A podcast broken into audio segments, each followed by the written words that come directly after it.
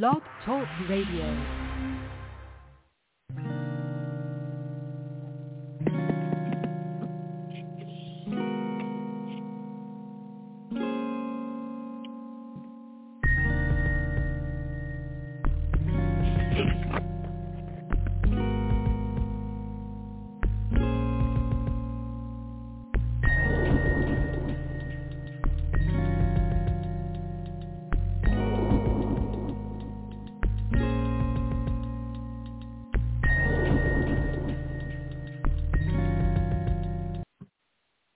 Good evening, and welcome to another episode of the Sound Heart Radio. Well, tonight I'm going to be speaking from Paul's letter to the Galatians. I'm going to be reading from Galatians 5, and I'm going to begin with verse 6. Galatians 5, uh, verses 16 through 23. Galatians 5, verses 16 through 23. Quote, This I say this I say then, walk in the Spirit, and you shall not fulfill the lust of the flesh. For the flesh lusteth against the Spirit, and the Spirit against the flesh. And these are contrary the one to the other, so that you cannot do the things that you would.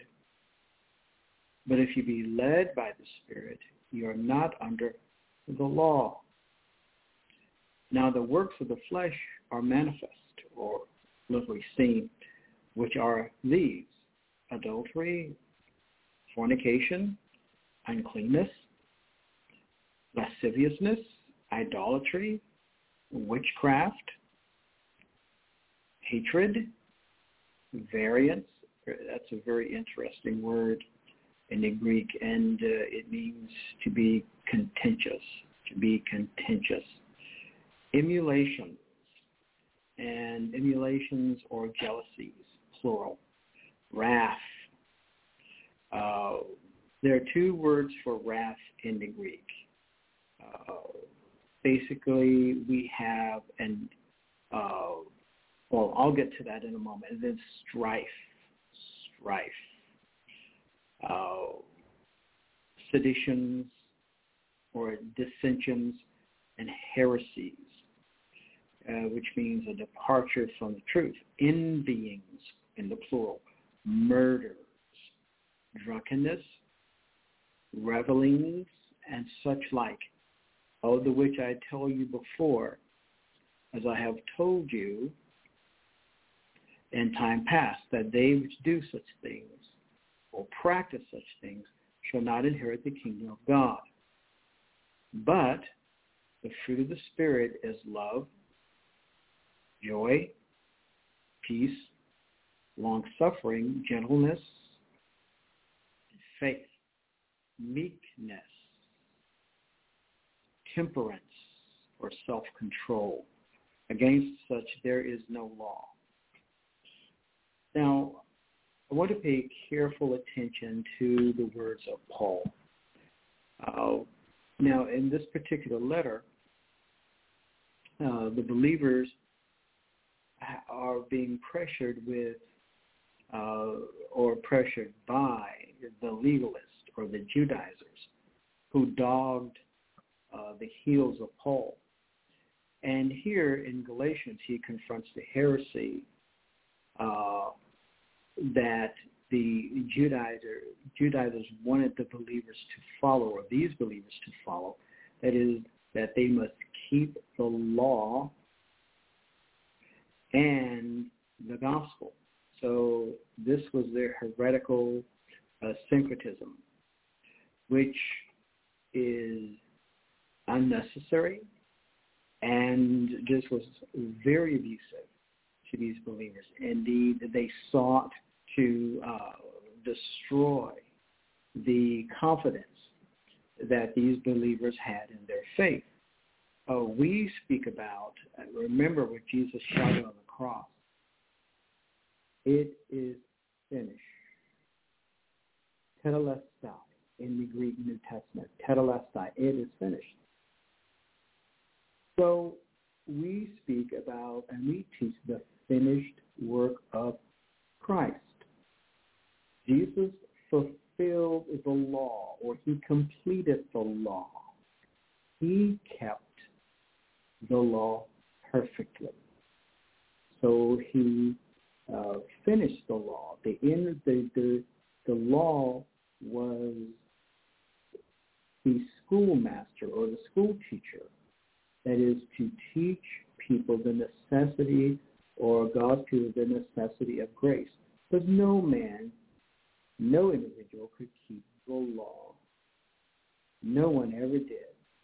Only Jesus Christ. Hence, in the Mosaic economy, we have the, the sacrificial system.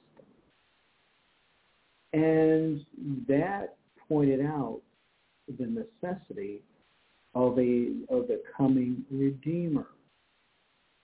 Jesus is that redeemer. He redeemed us. That is, he purchased us out of the slave market of sin. It is finished. Now, if God says, and when God shouted from the cross, it is finished. Now, I want you to also note that Jesus did not uh, succumb to his wounds. He did not swoon away on the cross. Uh, he did not expire involuntarily. Uh, the Lord Jesus voluntarily surrendered his will. That is, he died of his own volition. He did not expire as men expire. He voluntarily surrendered his spirit up to the Father. So even his death was under his control, his volition. That is, it was an act of will on the part of the crucified Savior to give up his spirit. Now, we talk about this because we need people to understand what Paul is teaching. Paul teaches the all-sufficiency of Christ. And we see that in his writings in the New Testament, the all-sufficiency of Christ. is, And that is the unchallenged teaching of Scripture. Jesus paid it all. All to him I owe. And so that is it. Now, the unsaved individual or the sinner, uh, in the Greek, uh, is regenerated, that is, born again through the power of the Spirit of God. Please read Genesis chapter 1. Paul writes in Ephesians 2 that you and I, before we were saved or rescued, the word saved means to be rescued or rescued, we were dead in trespasses and sins. The Bible does not talk about the fall of man. Genesis 3 does not talk about the fall of, or teach the fall of man. That is a theological designation. The Bible teaches that you and I were dead, our ontos.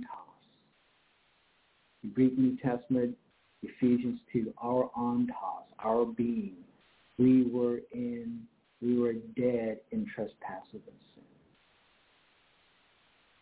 We were born anew by the Spirit of God. Paul also writes in Ephesians that after the new birth, we were given a new young mind, never to grow old.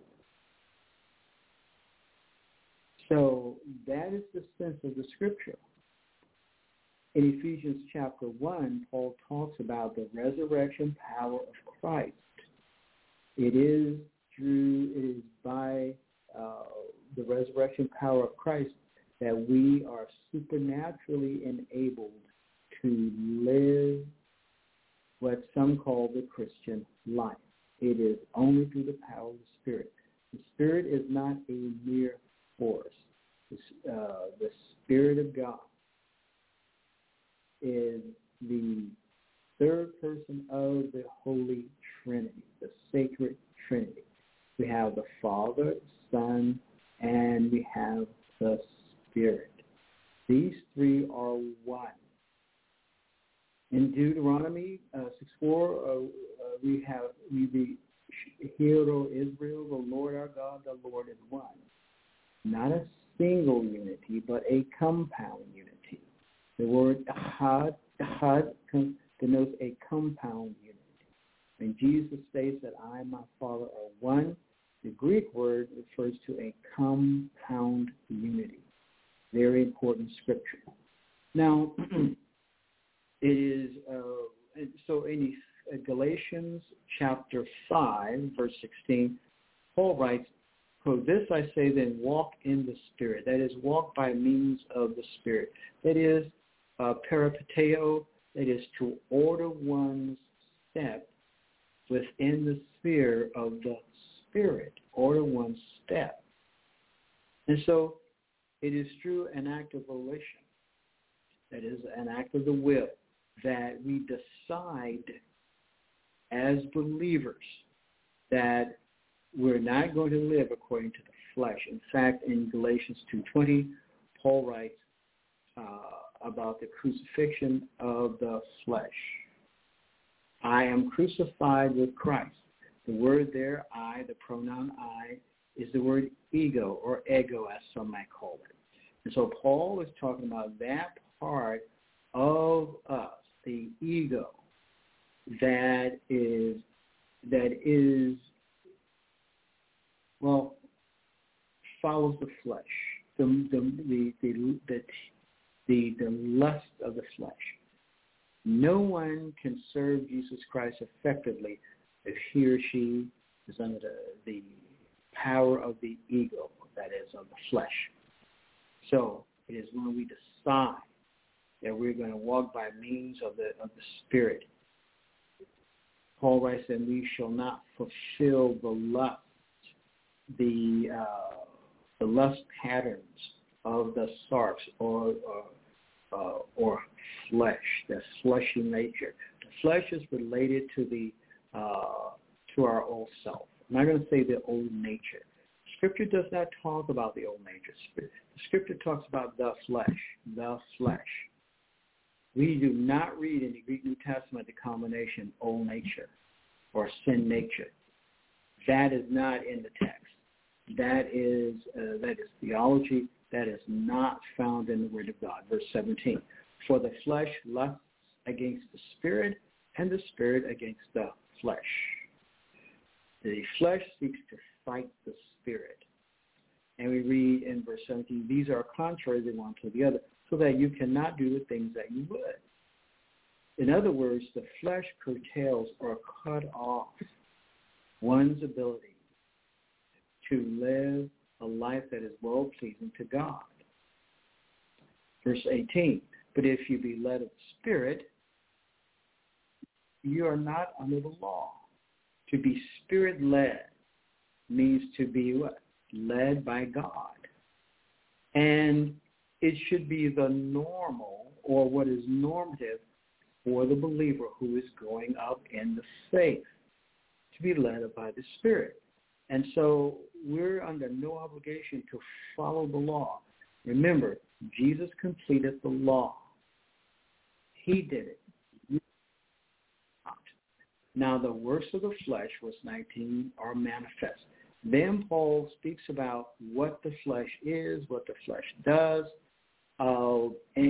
writes in verse 21 that, as I have told you in time past, that they which do such things shall not inherit the kingdom of God. Then Paul in verse 22 talks about the fruit of the Spirit. Note the word fruit is in the singular. One, and so we're talking about a, a unity. Love, joy, peace, long-suffering, gentleness, goodness, meekness, temperance. Against such there is no law the the fruit of the spirit recreates within the believer the character, the wonderful character of our Savior, our Lord Jesus Christ. Now, please read these carefully and study them, and you will be greatly blessed, I'm. Good evening. My name is Dr. Josiah Rich, and God bless you.